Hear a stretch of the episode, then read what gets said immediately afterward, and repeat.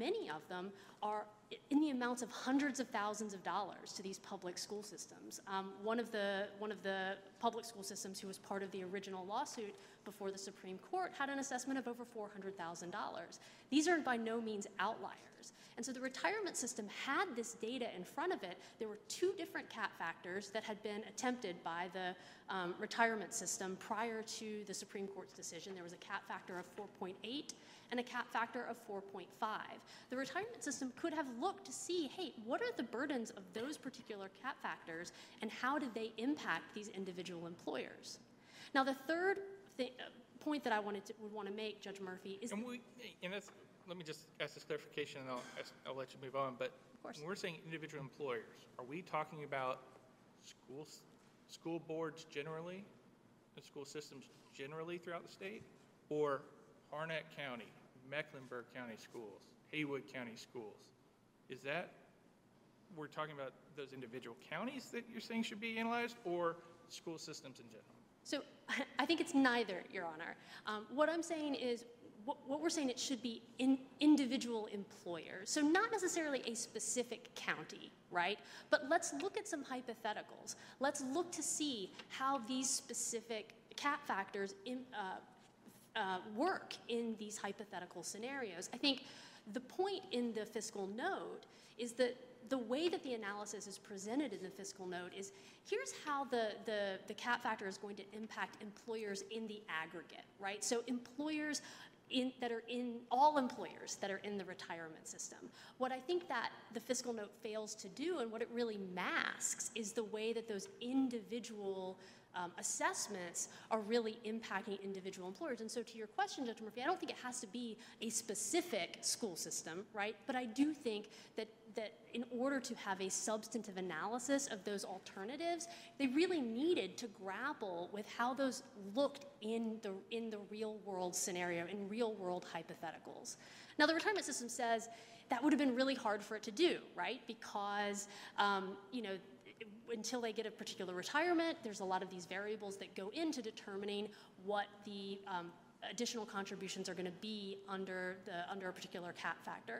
And that's, I think that's a little bit disingenuous, Your Honors. I mean, this really is, it's multiplication and division. Now, there are certain variables and there are certain factors that go into that particular equation, but it's it's not an it's not a difficult thing to come up with a hypothetical hypothetical and put those variables in to see how a cap factor or different cap factors will impact a particular retirement. If I may, Your Honor, I think a, an example that I think is pretty pertinent, it, it would be in the Edgecombe County Board of Education case. Now that, now that particular county is not here before you today, but it was a part of the record and was a part of the administrative proceedings before the Office of Administrative Hearings.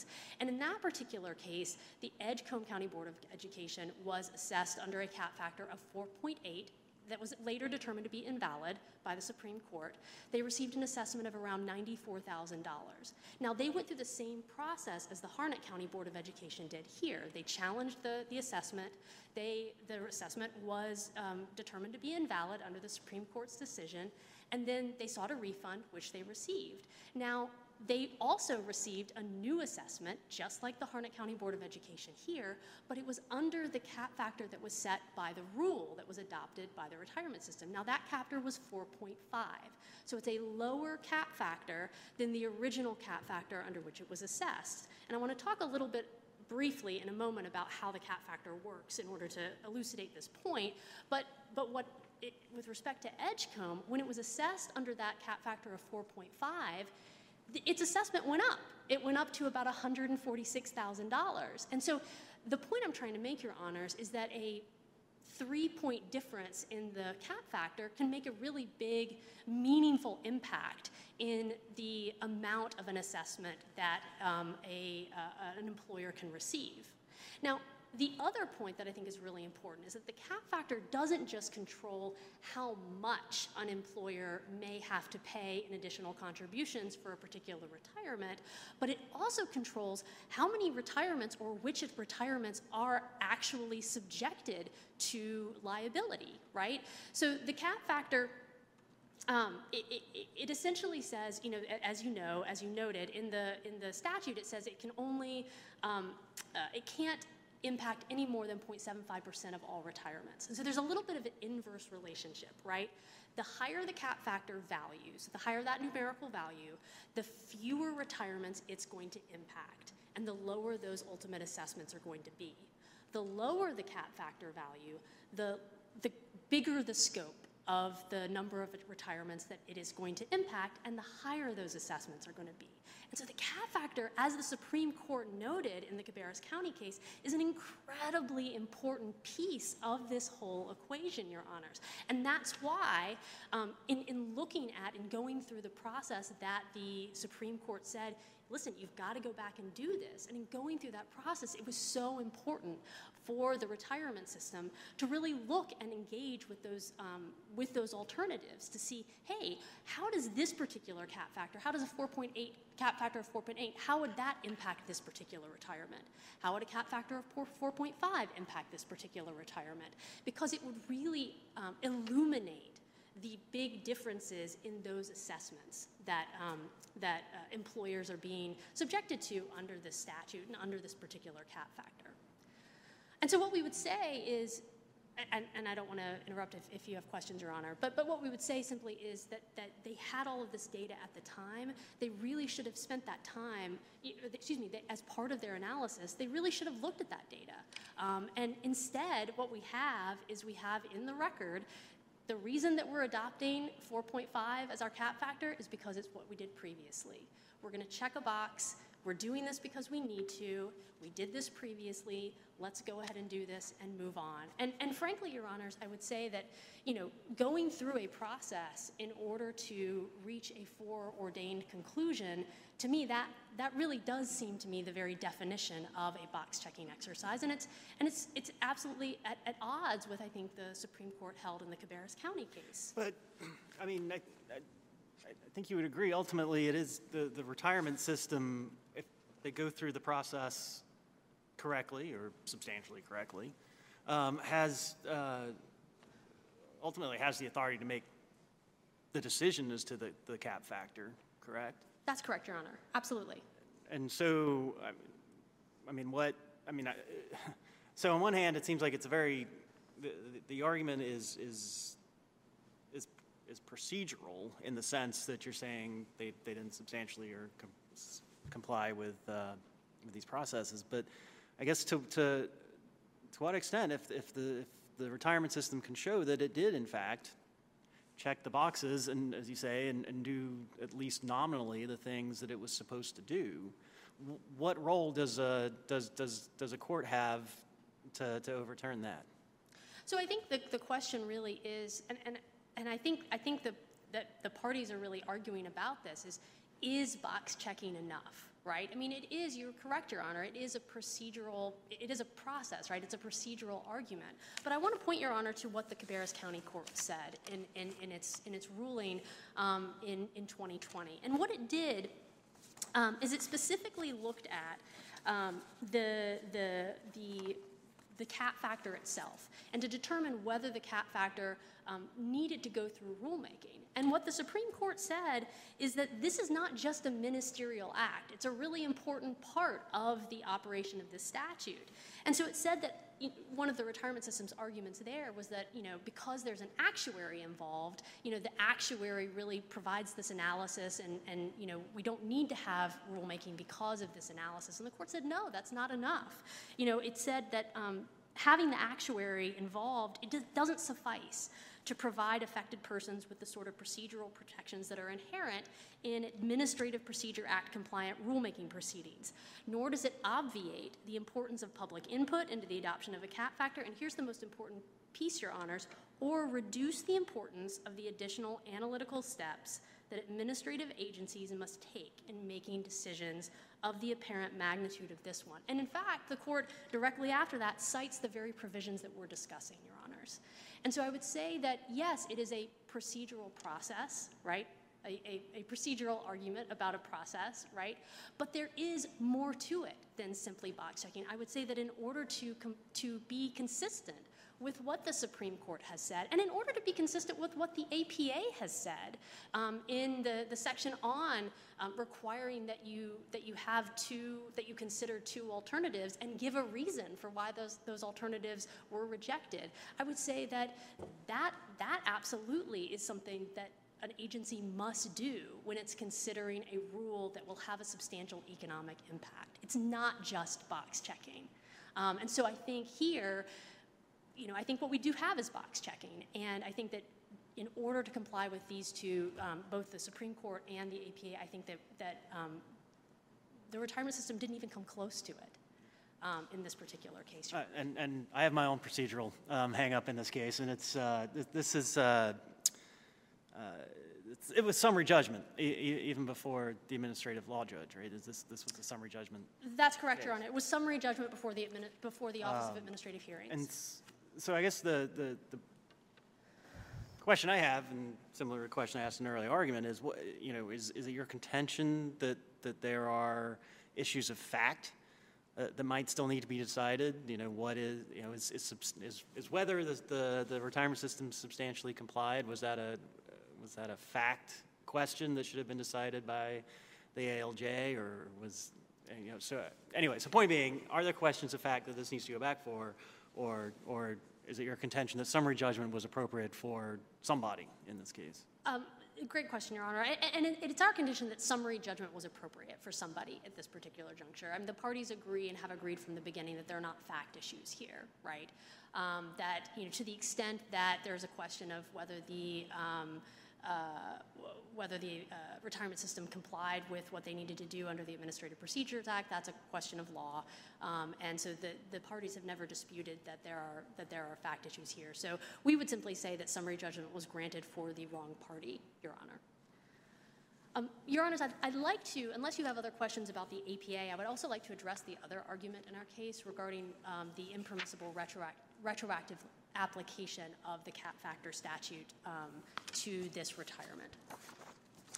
So I kind of want to start this particular piece of the argument with a with a, a little hypothetical of my own. So imagine you're playing Monopoly with your kids, right? Your daughter lands on Boardwalk, which isn't owned by anyone, um, so she doesn't have to pay anything.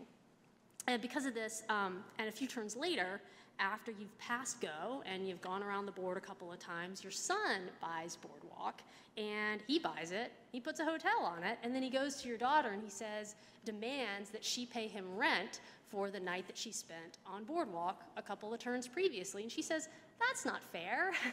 And I think you would rightfully instruct your son, yeah, that's not fair. That's not how we play the game in this particular case. And Your Honors, what I would say is, with respect to the application of the new cap factor rule to this previous retirement, this is the way the retirement system has tried to play the game.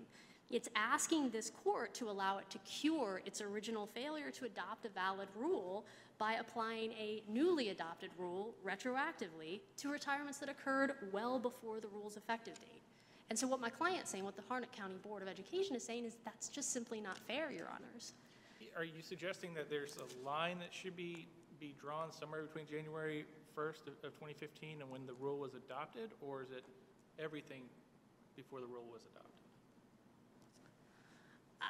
if, I, if I understand your question, Your Honor. Well, I, I guess, guess it comes down to, we have to build into this statute that it was subject to rulemaking. The statute doesn't become effective until January first, twenty fifteen, this section of it. Is there any authority to start a rulemaking process before the effective date? So that's a great question. Now, the, the, the agency, I believe, has the authority to, to um, go through temporary rulemaking procedures to adopt a temporary rule. In fact, they did, they did adopt a rule in October, or excuse me, they didn't adopt it, but they, they set a rule in October of twenty fourteen before the statute went into effect. That was the first, um, not a rule, they set a cap factor. That was the first cap factor that was at issue in the Cabarrus County case um, before the Supreme Court. So there were two cap factors at issue in that case.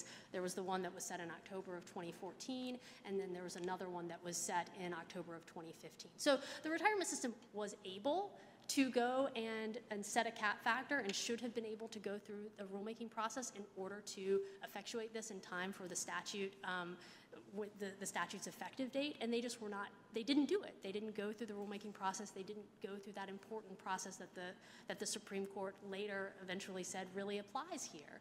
Um, and so what they're trying to do is they're trying to ask this court to cure that deficiency.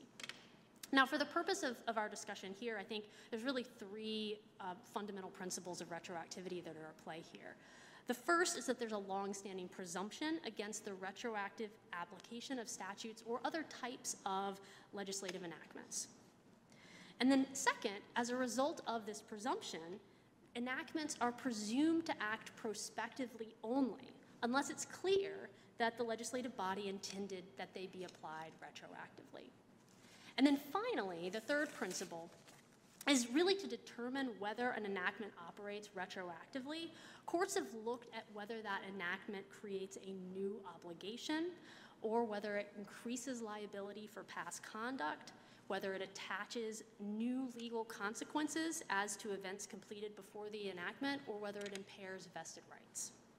But to what extent was the retirement system's action in this case more, more a function of, of, of the litigation and, and responding to the fact that they lost in the trial court, and they lost in the Court of Appeals, and they lost in the Supreme Court? And, you know, sort of taking that, uh, t taking the approach of like, you know, yes, we're going to continue with this litigation, but in the background, we're going to start operate, you know, we're going to, we're going to engage in the rulemaking process. So therefore, if in fact we end up, you know, ultimately losing this litigation, you know, we haven't lost the time. We can go back and have a rule that's, that complies with the rulemaking process to set, set a cap factor that's going to apply to all these, these cases that were before us back then. Right. So, Your Honor, I mean, I, I don't, we certainly don't dispute that that is absolutely the reason that the retirement system went through this process. I mean, they're, they're pretty transparent about it in the documents and the record, um, is, hey, we're doing this because we have to, right? Um, they say we're, we're going to do this because we have to. We're going to adopt this same cap factor that we had set previously because that's what we set previously. And there's a good bit of, of um, you know, um, I guess, uh, dialogue in the minutes um, about, you know, why this is, why this has been done somewhat grudgingly because of the litigation. Now, we certainly don't, you know, I think if the, if the retirement system had really adequately engaged with the rulemaking process and, and, had, and had gone through to adopt what we would consider a, a rule that is compliant, you know, has gone through those analytical processes that we discussed earlier, you know, I don't think the litigation itself, the fact that it was done as a result of litigation would invalidate that, Your Honor. Um, but I think regardless of that, I, I don't think that really speaks to the principles of retroactivity here. I think those, those are applicable regardless of whether or not the retirement system is doing this as a result of litigation or not. Well, but in this context, though, wouldn't, you know, uh, un unlike a, a legislative enactment, uh, judicial decisions may act with retroactivity, right? So, so the Supreme Court decides in this case that the, you know, the, the, the rulemaking process was applicable. Mm-hmm. Why, why wouldn't that case law have some retroactivity to things even before the enactment of the statute?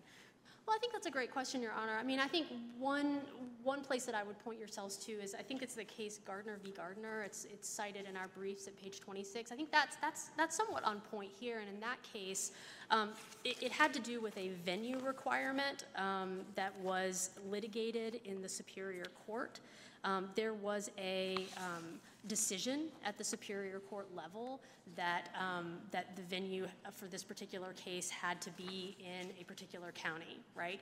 Um, and then later, the venue statute was changed, right, in order to, that, that would have, if, if that statute were applied retroactively, that could potentially, you know, go back and, and, and change the decision. And, and the court there said, no, we're not going to, we do have a court decision here. You know, we're not going to step in and, and impair that court decision. And I think what we have here is, you know, we have a couple of different court decisions that are applicable. You're right, Your Honor. We have the Cabarrus County, um, the, the, the Supreme Court decision. Now, that Supreme Court decision, nothing in that decision says, you know, when they go back and do this rulemaking, they may apply that rule retroactively. I think that's, to, to your point, is, I, get, I, I don't know, to be honest, I don't know of any cases that necessarily say that courts can go back and say, you can apply this retroactively. But in this case, the Supreme Court did not say that, right? Um, but you also have, you have the... But, but sort of by, by its nature, it has to be re applied retroactively, right? And, you know, for, to, to, to employ the Supreme Court decision in this case, you had to go all the way through to get the Supreme Court decision for the Supreme Court to decide whether or not this rulemaking process was required or not in this case. And the Supreme Court said, yes, it was. Retirement system engaged in the rulemaking process. I think I would respectfully disagree with that, Your Honor. Um, I, I don't think, I think that what, what was before the Supreme Court was whether or not rulemaking was required, right? It, it was not whether we needed to apply this rule to all of the other um, uh, retirements that, that preceded it in order to effectuate the, the effective date of the statute. Frankly, that, that's what's before you all today, right? But that's not what the, the, court of, the, the Supreme Court was dealing with in Cabarrus County, Your Honor. Um, and so, you know, I would say here, you know, what you did have is you had um, a, a statute that was applied to the retirement in effect in twenty seventeen. Um, the distinction, I think, that, that's really important that I want to make sure that, that the court understands is that what we have here is we have a cap factor that determines not only the amount of, of liability, but liability in and of itself. And so I know I'm going into my rebuttal time, but I'd like to finish my, my statement here. Um, but liability itself, Your Honors, and I think that's the distinction here, right, is that prior to um, the enactment of this cap factor, when the Harnett County Board of Education was originally assessed, it had no liability under the statute because there was no valid cap factor in effect. And that's why applying this cap factor retroactively really um, impairs its obligations, or not impairs, but creates new obligations and new, ob and new liabilities, and why we would say that the presumption against retroactively is manifestly, um, the reasons for that presumption are manifestly evident here, Your Honor. If the court has other questions, I'm happy to take them. Otherwise, I'll sit down and reserve the remainder of my time for rebuttal. Thank you. Yeah.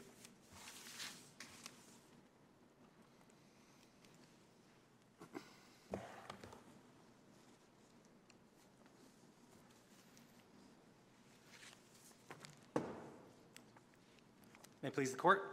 Uh, I'm Ryan Park from the North Carolina Department of Justice, and I represent, uh, along with my colleague Olga Vizitskaya de Brito, uh, the uh, Retirement Systems Division of the Department of State Treasurer. Our state's pension system is funded principally by state employees and the state employers that employ them. Pension spiking is a phenomenon where a retiree receives far more in pension benefits than they contributed to the system that funds it. And so I think a helpful analogy is when a group of friends go to a meal and they decide to share a meal, the pension spiking, what it does is if, if everyone decides to share the meal equally, uh, the person who orders the steak, the forty dollar steak, and the person who orders the ten dollar salad have to pay the same amount. And an overwhelming majority of our General Assembly believed that arrangement was unfair. And so in twenty fourteen, they enacted the anti-pension spiking law. And what that says is that every retirement after January first, twenty fifteen is subject to adjustment under the cap factor set by the retirement system. And then in multiple places, it says that the state employer, quote, shall pay the additional uh, amount that's required under the pension spiking law as calculated under the cap factor. So there are three basic points that I'd like to make uh, on the specific arguments that are uh, before the court today. So first, the retirement system engaged in a rigorous and comprehensive nineteen month rulemaking process that fully complied with all the A P A's many requirements. And that process involved three state agencies: the retirement system, the O S B M, which is uh, housed in the governor's office, and the Rules Review Commission, which approved the rule and certified that it complied with the A P A. Second, even if there were any minor deviations from the A P A, it substantially complied with the Administrative Procedures Act and therefore is still valid. And third, there's no dispute that the pension spike, anti-pension spiking statute is being applied prospectively here. The General Assembly expressly required that the retirement in question here, all retirements after twenty fifteen, have to be adjusted under the cap factor. So as the A L J recognized and the trial court affirmed, the only way to effectuate this statutory command is to apply the cap factor retroactively to the retirements that took place during the interim time. And, and finally, if I may, I think it's helpful to step back and, and understand the novelty of the arguments that petitioner is making here. In the forty-seven year history of the A P A, uh, I've been, been I'm able to identify, and there ha has been no case that's been raised in this case, uh, in, in the briefing, where any agency rule has ever been invalidated under the A P A provisions that petitioner cites here. And likewise, there's no case that I'm aware where an agency rule has been invalidated as impermissibly retroactive uh, by any of the state's courts. Uh, and indeed, the, the three cases that uh, petitioner cites in their brief on page twenty-six and twenty-seven uh, that involve the North Carolina courts, in all of those cases, the court actually upheld the retroactive application of the agency rule in question.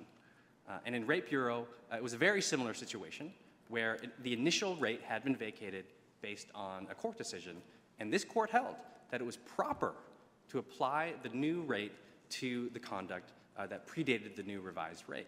Uh, and it's a really similar situation, because the reason why the court held that, and the reason why that makes sense, is because there has to be an insurance rate. And, and so here, the statute says there has to be a cap factor. It, it's not permissible simply to say, until there's a cap factor that's not in place, uh, simply it just doesn't apply. Uh, and, and that's similar to the insurance rate uh, situation. Uh, now, I think, if I may, I'd like to skip ahead to a couple of the points uh, that uh, my colleague on the other side made that I think uh, misapprehend the record in this case, and I think it makes this a much easier case uh, than, than those hypothetical facts. So I, I'll direct the court to, to page twenty, forty-two and forty-three of the record. So uh, my colleague stated that there was no statement as to why the four point five cap factor was selected as opposed to the Uh, four point two to four point eight range, and, uh, and, and I'll just read from the fiscal note itself. It says, given that we now have perfect hindsight, we can estimate the amount that would have been invoiced to agencies for retirements with effective dates in twenty sixteen uh, based on the prior cap factors.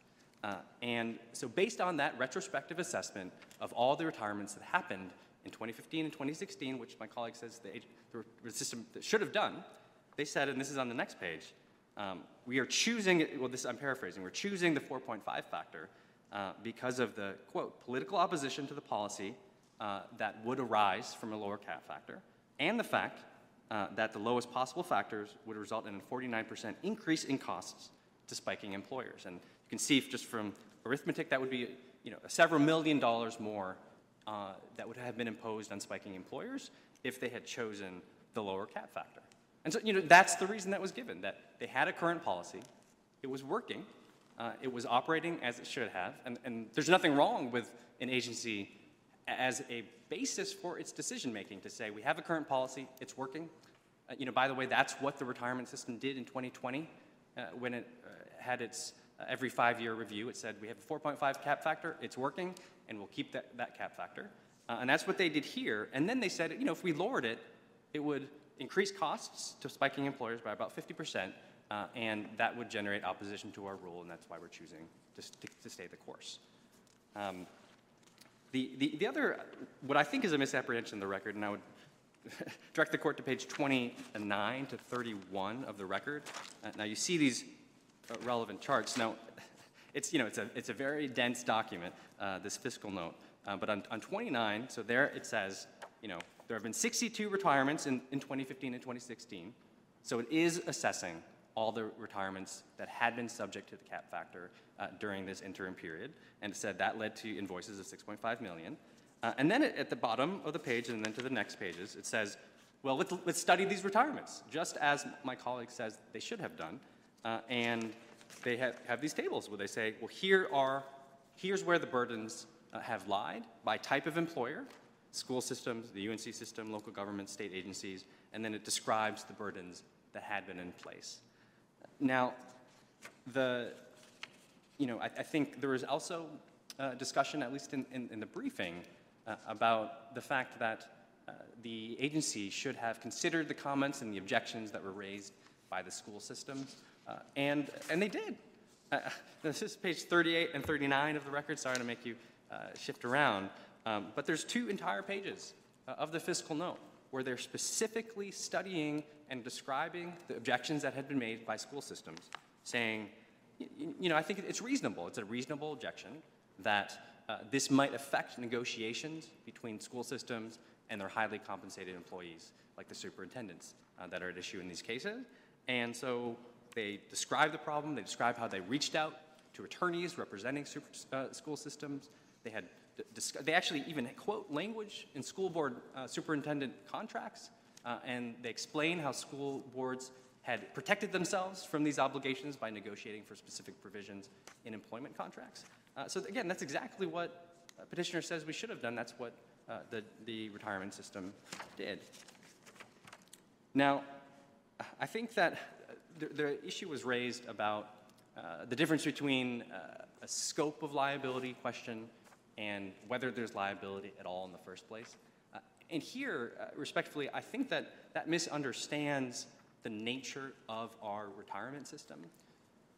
Re- the retirement system is funded from all state agencies, uh, and the majority of state agencies, well, state agencies receive the majority of their funding, uh, just like petitioner, from the state. So Harnett County is a good example. It has around a two hundred million dollars annual budget. Around one hundred thirty million dollars of that comes from the state, from the General Assembly's appropriations, and under the pension statutes, it, it's required to give around ten million dollars to the retirement system to fund employee pensions. So there is a massive scope of liability that already exists, the ten million dollars that the pension statutes require uh, the uh, Harnett County to, to contribute to the pension system. Uh, and what the cap factor is, is a tiny, tiny, tiny part of this incredibly broad uh, pension system. Uh, and so it's increasing the scope of liability in this narrow circumstances, uh, circumstance uh, that you know, applies to a few dozen retirements every year out of the thousands of retirements uh, every year. Uh, so it's just a tiny part of this broader system. Uh, on, uh, on the Edgecombe County uh, example, Your Honor, uh, I think what's helpful to understand there is that's really the Rate Bureau case.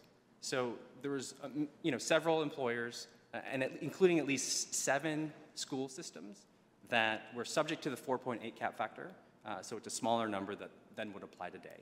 And they didn't ask for refunds, and so there was no additional assessment made to those uh, you know, school systems and other employers. But Edgecombe County asked for a refund, and so the refund was given, and then the, the retirement system was in a situation where it said, well, we are under a statutory mandate. It says we shall issue to adjust Uh, the, the pension obligations, and well, we have a current rate, and so they decided to apply the current rate, uh, and that's similar to the Rate Bureau case.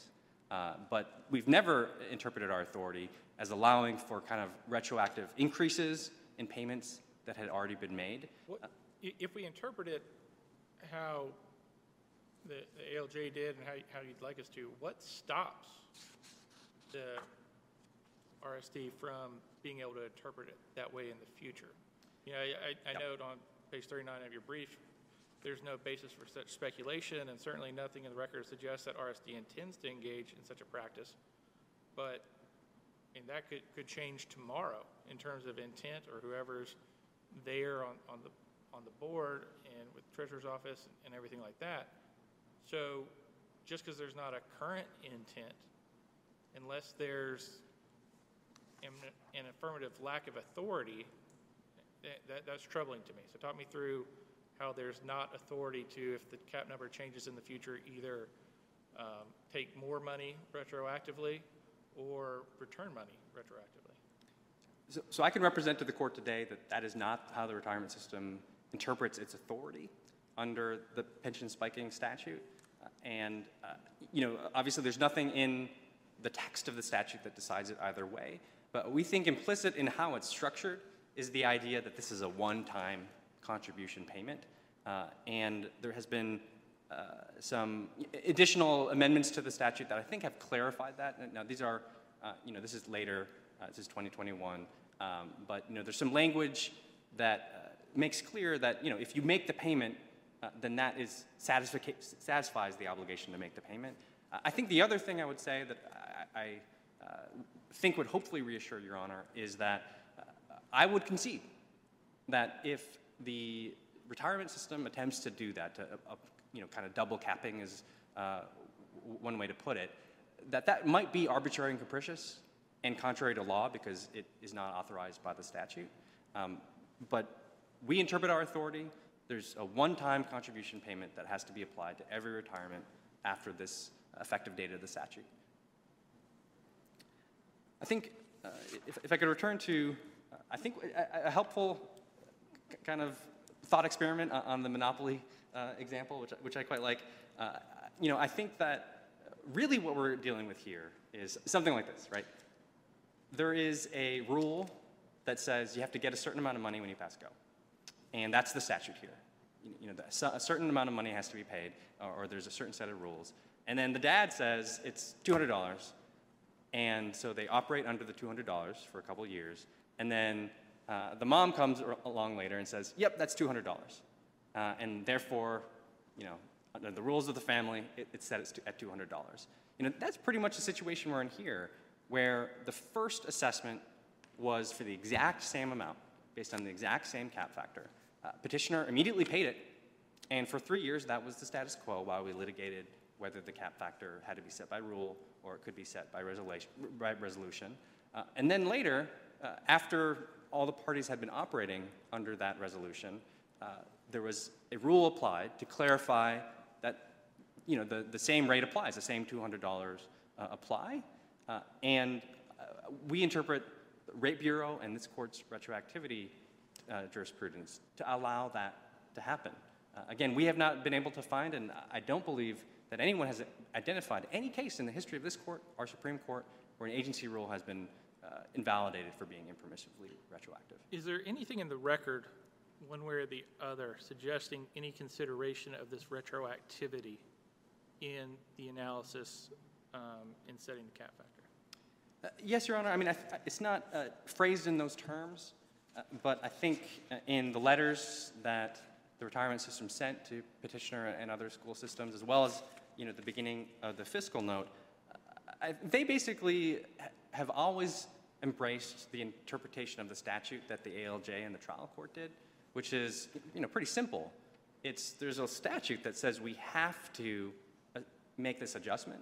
Uh, it's a statutory mandate on the retirement system. I think if uh, there's, you know, you raise questions about standing and who would have, you know, the ability to sue, but, you know, if they're violating a statutory mandate that says for this category of retirees, there has to be this adjustment, uh, I think that would take them out of compliance with the law. Uh, and so this entire effort has been an attempt to comply with the statute that says you have to adjust all the retirements based on this Uh, based on a cap factor that the retirement system has the discretion to decide.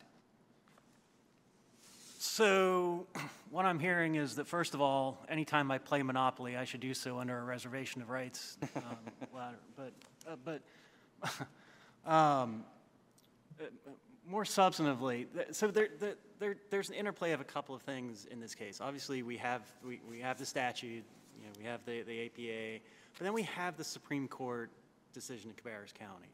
And so I guess the question becomes, to what extent does the discussion in Cabarrus County uh, create a, uh, a requirement, a duty on the part of the retirement system to maybe engage in what might be described as, as, as rulemaking plus, not just merely going through the statute and checking the boxes, but actually um, making some some true record of, of, uh, of the concerns and the issues that were raised in, in Cabarrus County specific to this case?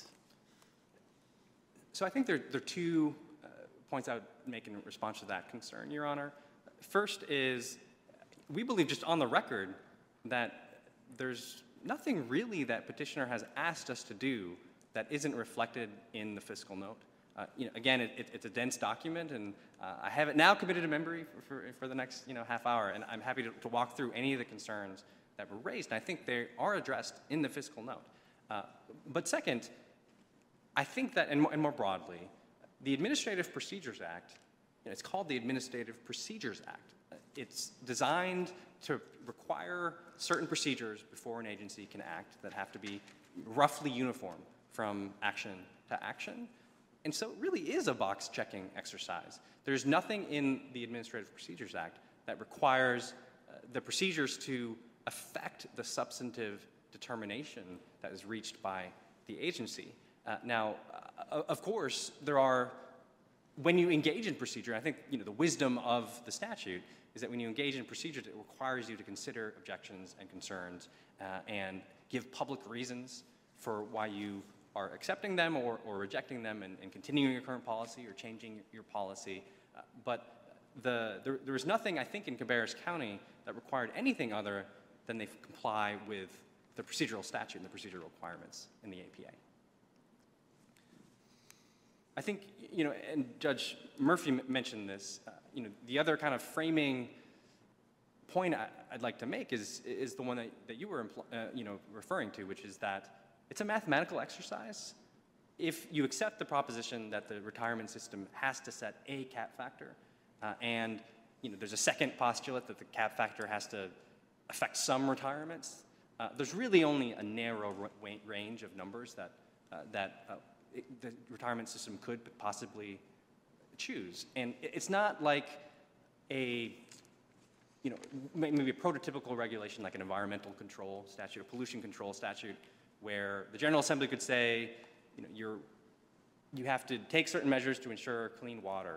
And there's really a whole wide range of potential policy solutions that can be really nuanced and difficult, uh, and you have to assess the relative burdens on different re agencies, on different regulated parties and that sort of thing. Here, it's just a number, uh, and there, there really isn't a lot of policymaking discretion that the retirement system had, uh, and so there's, I don't know if there's anything more they could have said than we choose a middle ground number, because if we choose a higher number, more people are going to be mad about it. And, and that's what they said. And, and as, as I'm hearing the state's position is that, you know, in interpreting the statute, there, there's, there's no scenario under which there is no cap factor. The, the legislature mandates that, that there be a cap factor, which is why so calculating a cap factor that may apply to prior retirements isn't necessarily a, a, a retroactivity issue at all. Yes, Your Honor, that's our position that, uh, you know, I think it's really important to separate the statute and the rule. So the statute, of course, is only being applied prospectively. This is a twenty seventeen retirement, and the statute was passed in twenty fourteen with the twenty fifteen effective date. And so it's a much narrower question, less, you know, philosophical, less, you know, it evokes fewer constitutional concerns about the legislature's authority to, to change the laws when there has been No, without notice and without with, you know, disrupting reliance interests.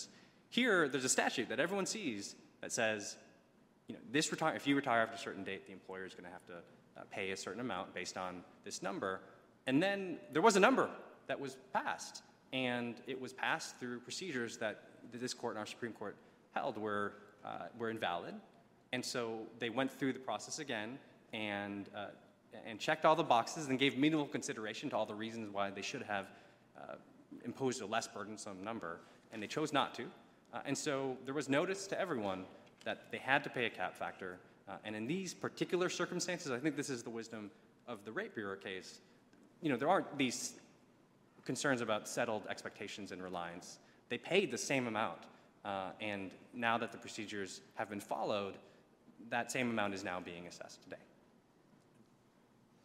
So the, so I mean, I, sort of, sort of related question. So what really was the mandate of the, from the Supreme Court here? Was it was it simply to to wipe out the cap factor, or or was it to, you know, because there was no rulemaking process, yeah. or or was it more, um, so I'll say a remand in that sense to. Um, To, to come up with a cap factor through a proper process. Yeah, that, that I think the I think the latter, Your Honor. And I, you know, it's helpful to think through this court's authority. So, say we didn't have pages forty-two and forty-three of, of the record, which we think puts this issue aside. But say, you know, they'd there was just no evidence whatsoever that they had ever considered an alternative. There was no alternative fact cap factor presented to the board, and uh, they never gave a reason for why they just were not going to consider alternatives. Uh, and this, if this court held that violated the A P A, then I think there would be a vacate and a remand for the retirement system to do it again uh, under proper procedures. And, you know, that is a difference in degree, but similar in kind to what uh, the Supreme Court said in Cabarrus County, which is you, you, you promulgated this, this cap factor through improper procedures, so go back and do it again. Um, but, you know, our fundamental proposition uh, is that this is pretty similar to you know, a rate-setting situation. You just can't have a situation where there aren't insurance rates. You know, the Rate Bureau and the Commissioner of Insurance have to say what the insurance rates are for an automobile. And uh, it's, you can't just say you have to give insurance away for free or something. And under the anti-pension spiking law, that's what the General Assembly told the retirement system. You can't be giving pension, you know, retirement annuities without adjusting them under the cap factor. And if you don't make those adjustments, you're violating the statute. Uh, and so really, we're, we're just trying to comply with their statutory obligations. I think that is, well, I guess the last thing I'll say, you know, and there is obviously happy to take any questions, uh, is this entire discussion operates under three very strong overlapping presumptions that, that favor agency action just generally.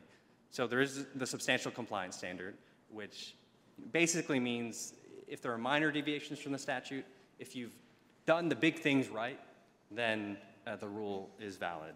Uh, the second is anything that relates to the, the fiscal note.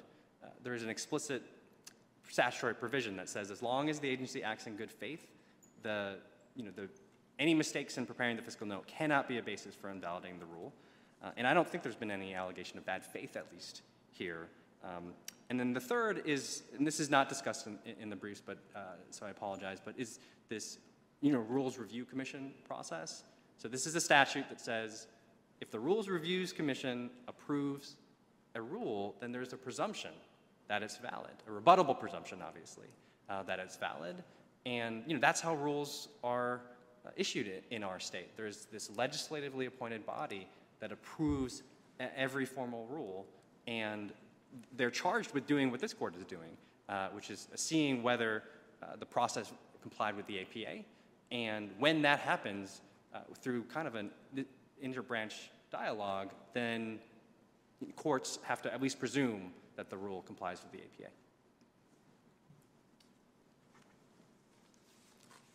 So with that, thank you, Your Honors.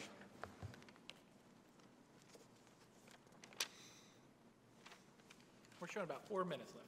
Thank you, Your Honor. Um, so briefly, what I'd like to do is respond to my, my colleagues' discussion about the position of the retirement system, that they don't intend to go back and apply cap factor, uh, cap factors retroactively. To your question, Judge Murphy, I think actually what we do have is we don't, uh, we don't have a limiting principle here, because I think the difference between this case and the Rate Bureau case is that there, you know, yes, there have to be insurance rates. Everybody is subject to insurance rates. Here, not every employer is going to be subject to the cap factor. That's because, or excuse me, to the pension cap statute, because the cap factor determines that whether or not they're going to be subject to liability.